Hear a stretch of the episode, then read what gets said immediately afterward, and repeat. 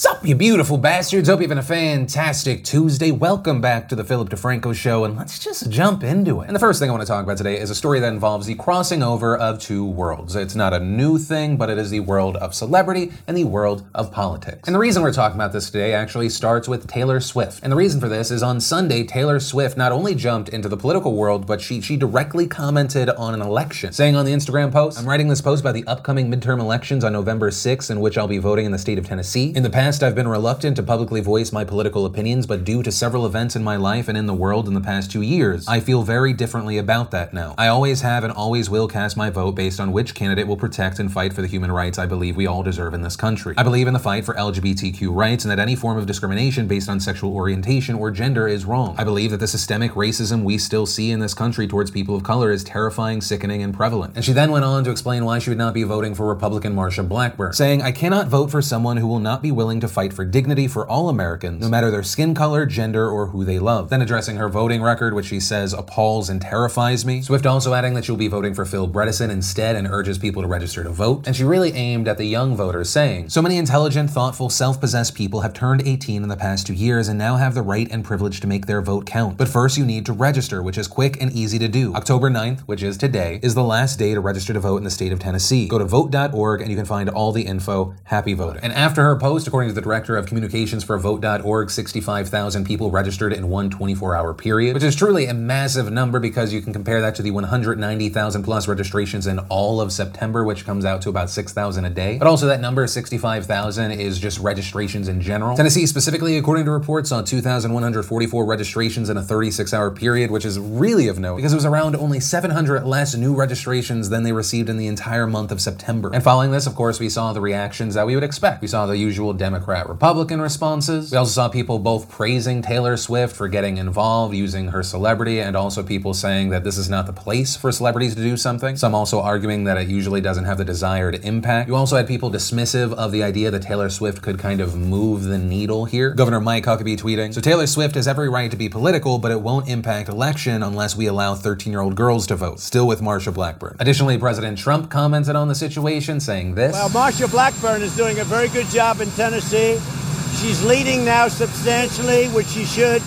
She's a tremendous woman. I'm sure Taylor Swift has nothing or no, doesn't know anything about her. And uh, let's say that I like Taylor's music about 25% less now, okay? You also had some people noting that in 2018, it appears we have another Taylor Swift Kanye West situation. One person tweeting, the 2018 midterm election is officially a proxy war between Taylor Swift and Kanye West. And I mentioned Kanye here because I, I think it pertains to the, the question I want to pass off to you and, and the debate that it's been very interesting to see online. Should celebrities get involved with politics? And on that note, I've been personally torn for a while. I think that everyone, whether celebrity or not, has the right to speak up for what they support and what they are against. Right at this point in time, I am not currently of the mindset of just stay in your lane, just, you know, dribble the ball, just do the whatever. You have the same rights as everyone else. But I also think two other important things there. One, just because someone is a celebrity or they're fantastic in one avenue of life, whether it be music or sports or they're a great author or anything like that, that doesn't make them an expert in politics. And also, I do personally question the effectiveness of celebrity endorsement. And this is something I talked about back in the 2016 election, where all of a sudden you saw these videos where celebrities were getting together and they were they're really pushing people to the left. And I personally believe that moves like that really fed the narrative of the liberal elitist trying to tell us what to do with our lives. That the thing that was actually meant to get more Democrats to vote invigorated their opposition. And so one of the questions I want to pass off to you with this story is do you think that celebrities should get involved and do you think that they are effective, whether left wing or right wing, whether it be the, the Kanye Wests of the world, the Taylor Swifts of the world? Also on that note, and it's something I'm personally evaluating, are we are we treating one side different than the other? Right? If you were for Kanye West wearing the MAGA hat and you're like, fuck Taylor Swift here, she should stay in her lane, does that make you a hypocrite? Also, on the flip side of it, if you're like, yes, Taylor, speak up, but you're like, fuck Kanye West and the MAGA hat, does that make you a hypocrite? Or do you personally see those two situations as something different? And on this issue, there have been a lot of people pointing to Charlie Kirk. He's the founder of Turning Point USA, and there's a video that's been making the rounds of him having vastly different reactions to Taylor Swift and Kanye West. This is what I used to love about Taylor Swift is she stayed away from politics. And thank you, Kanye West, for standing up for what is right. And also, kind of on a final note, I think that celebrities not being involved in the political system in general general, I, I think that's an idea of the past and it has been. I mean, yes, Donald Trump is a businessman, but of course, he is also a reality star. And you also look to the past, I mean, you had Jesse the Body Ventura involved in our political system, Arnold Schwarzenegger, Ronald Reagan. And if we fast forward to today, Kim Kardashian, who is, yes, also a businesswoman, but a reality star, is one of the main reasons that someone is now out of prison because she involved herself with the White House. And in fact, it's also been announced this week that Kanye West is going to be meeting with the president on Thursday. And in that meeting, they're reportedly set to talk about job opportunities for ex convicts, also ways to increase manufacturing jobs in and around Chicago. And so, seemingly, celebrities who are not Donald Trump being involved in the political system is not something that Donald Trump is inherently against. And if anything, it actually appears to help in that avenue. But that is where I'm going to leave this story for now. And of course, I really am fascinated to know what you think about any and all of this situation in those comments down below. Then, in Quickie, oh, people are going to have opinions about this news, and I'm fascinated. There are reports out that James Gunn, who of course was fired from Guardians of the Galaxy Volume 3, is in discussions to write and potentially direct the next Suicide Squad movie. And so I ask,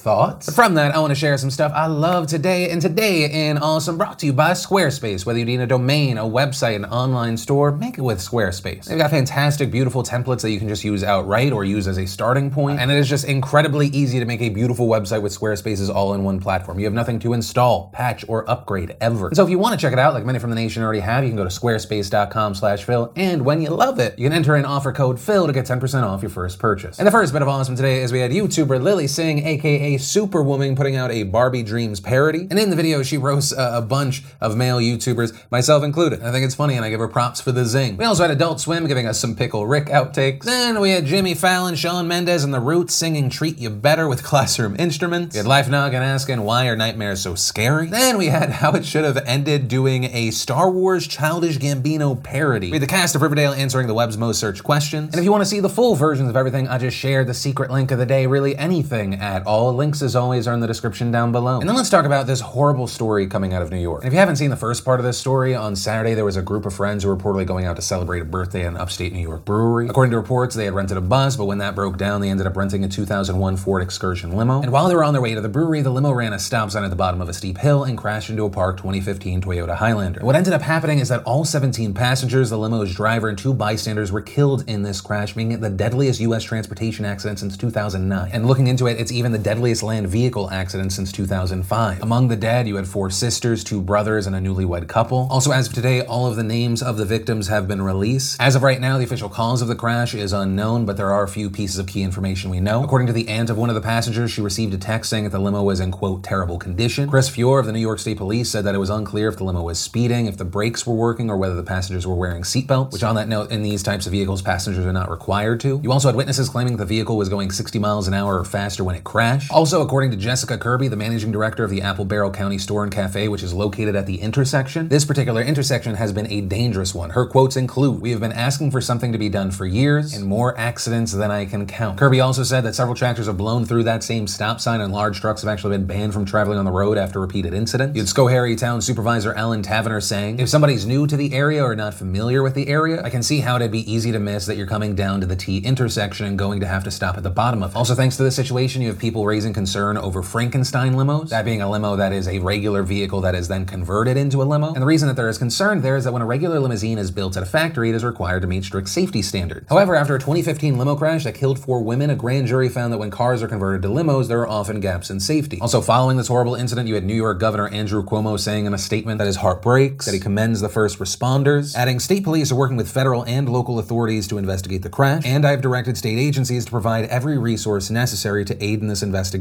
and determine what led to this tragedy. Additionally, on Monday, Cuomo called out the owner of the company involved, Prestige Limousine, saying, In my opinion, the owner of this company had no business putting a failed vehicle on the road. Also adding Prestige has a lot of questions to answer. Also, according to Cuomo, the limousine involved was built in a way that violated federal law. It had failed a state inspection last month, and the driver did not have the proper commercial license. Reportedly, three Prestige vehicles have been inspected five times in the last two years, and on four of those occasions, the vehicle was ordered out of service as unsafe until repairs could be made. On the other side of this, we also had Prestige Limousine releasing a statement saying it extends its deepest condolences to the family members and friends of those who tragically lost their lives, and adding, We are performing a detailed internal investigation to determine the cause of the accident and the steps we can take in order to prevent future accidents. Adding that they have voluntarily taken our fleet of vehicles off the road during the investigation, and according to reports, the company has already met with investigators and plan to cooperate. Also, in connection to this story, new reports have come out saying that the owner of the company, Shahed Hussain, was an FBI informant after 9 11. According to reports, he was credited with rooting out radical Muslims in a controversial sting. And the reason there was controversy is that the four men that were found guilty as a result of Hussain's information alleged that the whole thing was entrapment. Hussein himself had reportedly been working as an informant after being charged for running a DMV scam where he was working as a translator. He reportedly would help people with the test in exchange for money, and he ended up avoiding prison and deportation by becoming an informant. Which brings up the hypothetical question of if instead of being an informant he had been deported, would we be talking about this situation today? Or is this kind of just a side note that doesn't pertain to the actual accident itself? And with all of that said, as far as my personal takeaway, I'm just I'm just sad. I want to hear what new information we get from the investigation, although from all accounts it sounds like there's something up with the vehicle, which I will say it's hard for me not to see this situation and also think of the duck boat situation that we covered earlier this year. But actually where I do want to end this story is on a part of people trying to provide good in a horrible situation. In the description down below, I'll be linking to several GoFundMe campaigns. One of them was started for college and expenses for Archer and Elle. One's reportedly four years old, the other 16 months. They lost both of their parents in this accident. And as the person who wrote the GoFundMe even put, this is kind of a way people can help in a situation where we feel otherwise helpless. So that's where I'm going to end that one. And then let's talk about the Brett Kavanaugh vote and confirmation. And essentially where we last left off with this story is that there was a call for an FBI investigation into the accusations against Kavanaugh. And according to reports, President Trump ordered this supplemental background investigation to be limited to less than one week. According to reports, the investigation initially only included interviews with four people. And this included Mark Judge, who Ford maintains was in the room at the time of her alleged assault by Kavanaugh. Additionally, the interviews included two other people she claims were at the party, and Deborah Ramirez, who of course had accusations of her own against Kavanaugh. Now, reportedly, the number of people interviewed was expanded to nine, which produced 302 interview summaries. However, at the same time, we also saw NBC report that 40 people with information about Kavanaugh and the allegations against him had not been contacted by the FBI. And in a statement, Ford's legal team said an FBI supplemental background investigation that did not include an interview of Dr. Christine Blasey Ford, nor the witnesses who corroborate her testimony, cannot be called an investigation. Adding, we are profoundly disappointed that after the tremendous sacrifice she made in coming forward, those directing the FBI investigation were not interested in seeking the truth. Also, in the midst of this investigation, we saw several side stories pop up, and this reportedly included college classmates of Kavanaugh coming forward to say they could corroborate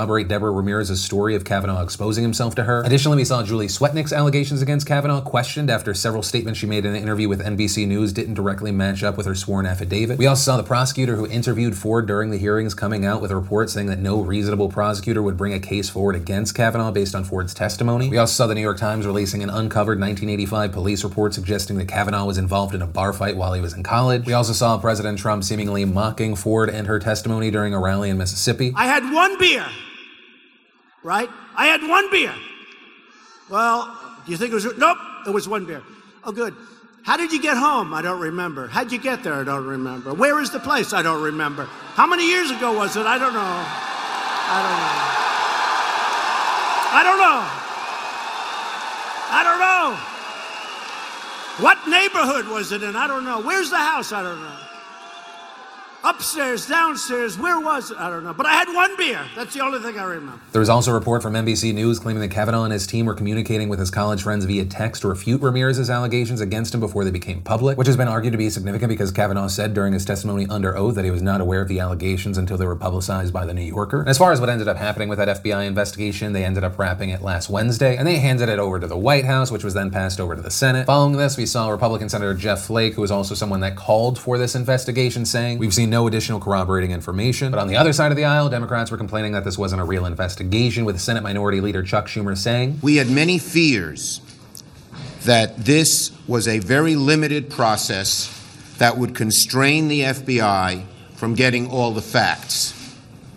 Having received a thorough briefing on the documents, those fears have been realized. That then led us to Friday, where we saw the Senate have a procedural vote, and there we saw the senators vote 51 to 49 in favor of cloture. And that vote ended up not being completely split along party lines. You had Democratic Senator Joe Manchin voting yes, you had Republican Alaska Senator Lisa Murkowski voting no. But that was really just a vote as to whether the debate around Kavanaugh's nomination should come to an end. So people still wondered would Flake, Manchin, or Susan Collins would they vote no in the final vote? You had a good number of people looking to Collins as the potential person that would break from the pack. But when Collins took to the floor of the Senate the day before the vote, she ended up giving a 45 minute speech. And there, among other things, like I said, it was 45 minutes, she said, Today, we have come to the conclusion of a confirmation process that has become so dysfunctional, it looks more like a caricature of a gutter level political campaign than a solemn occasion. Mr. President, I will vote to confirm Judge Kavanaugh. And directly following Collins' speech, we saw a Manchin tweet that he was going to vote yes. Also, as the situation moved forward, we saw protesters who were against Kavanaugh's confirmation swarming D.C. And here, according to Capitol Police, more than 300 people involved in the protest in the atrium of the Senate Hart office building ended up being arrested, including both Amy Schumer and Emily Ratajkowski. We also saw protesters directly confronting senators on Capitol Hill, following them into elevators, confronting them about their decision to support Kavanaugh. And in reaction to some of these protests, we saw Senator Chuck Grassley, the chairman of the Judiciary Committee, say this. Do you believe George Soros is behind all of this, paying these people to get you and your colleagues in elevators or wherever they can get in your face? I have uh, heard so many uh, people believe that. I tend to believe it. I believe it fits in his uh, attack mode. And following all of this, we got to the actual vote, and there we saw the Senate confirm Kavanaugh in a vote of 50 to 48. And that vote is actually the narrowest margin since 1881. But main point, shortly after this confirmation vote, we saw Supreme Court Chief Justice John Roberts administer the constitutional oath for Kavanaugh. Also following all of this, regarding if Collins believed Ford's testimony or not, she said this on CNN. I do not believe that Brett Kavanaugh was her assailant. So I do believe that she was assaulted.